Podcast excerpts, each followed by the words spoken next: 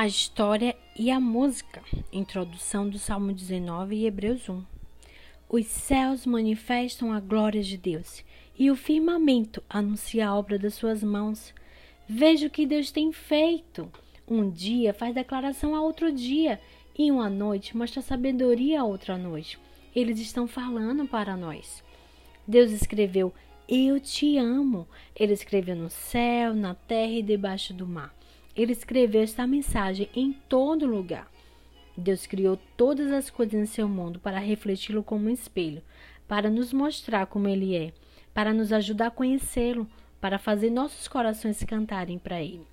Ele se mostra no modo como um gatinho persegue sua cauda, como papoulas vermelhas crescem selvagens e como um golfinho nada. E Deus se exprimiu em palavras e as colocou em um livro chamado a Bíblia você conhece a Bíblia? Você tem alguma Bíblia? Algumas pessoas pensam que a Bíblia é um livro de regras, dizendo a você o que deve ou não deve fazer. A Bíblia tem realmente algumas regras. Elas mostram a você como ter uma vida melhor. Mas a Bíblia não fala essencialmente sobre você e o que você está fazendo. A Bíblia fala sobre Deus e o que ele está fazendo. Outras pessoas pensam que a Bíblia é o livro dos heróis, mostrando pessoas que você deve imitar. Ah, ela fala de Noé, de Moisés, de Davi, de Daniel, de Pedro. Na Bíblia há alguns heróis, mas como você descobrirá logo, a maioria das pessoas da Bíblia não são heróis. Alguns deles cometeram grandes erros e às vezes de propósito. Eles tinham medo e saíam correndo. Em alguns casos, algumas das pessoas que aparecem na Bíblia eram muito mais.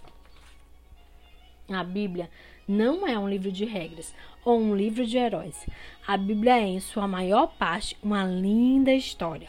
É uma história de aventuras de um jovem herói que veio de um lugar distante para ganhar de volta o seu tesouro perdido.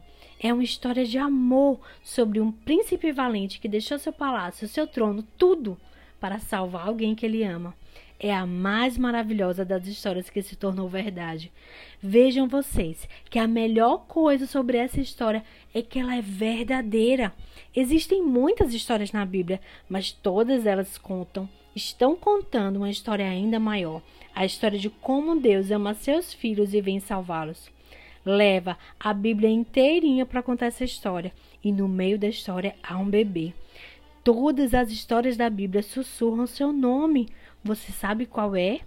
Ele é como a peça perdida de um quebra-cabeça, a peça que faz todas as outras peças se encaixarem e de repente você consegue ver uma bela imagem.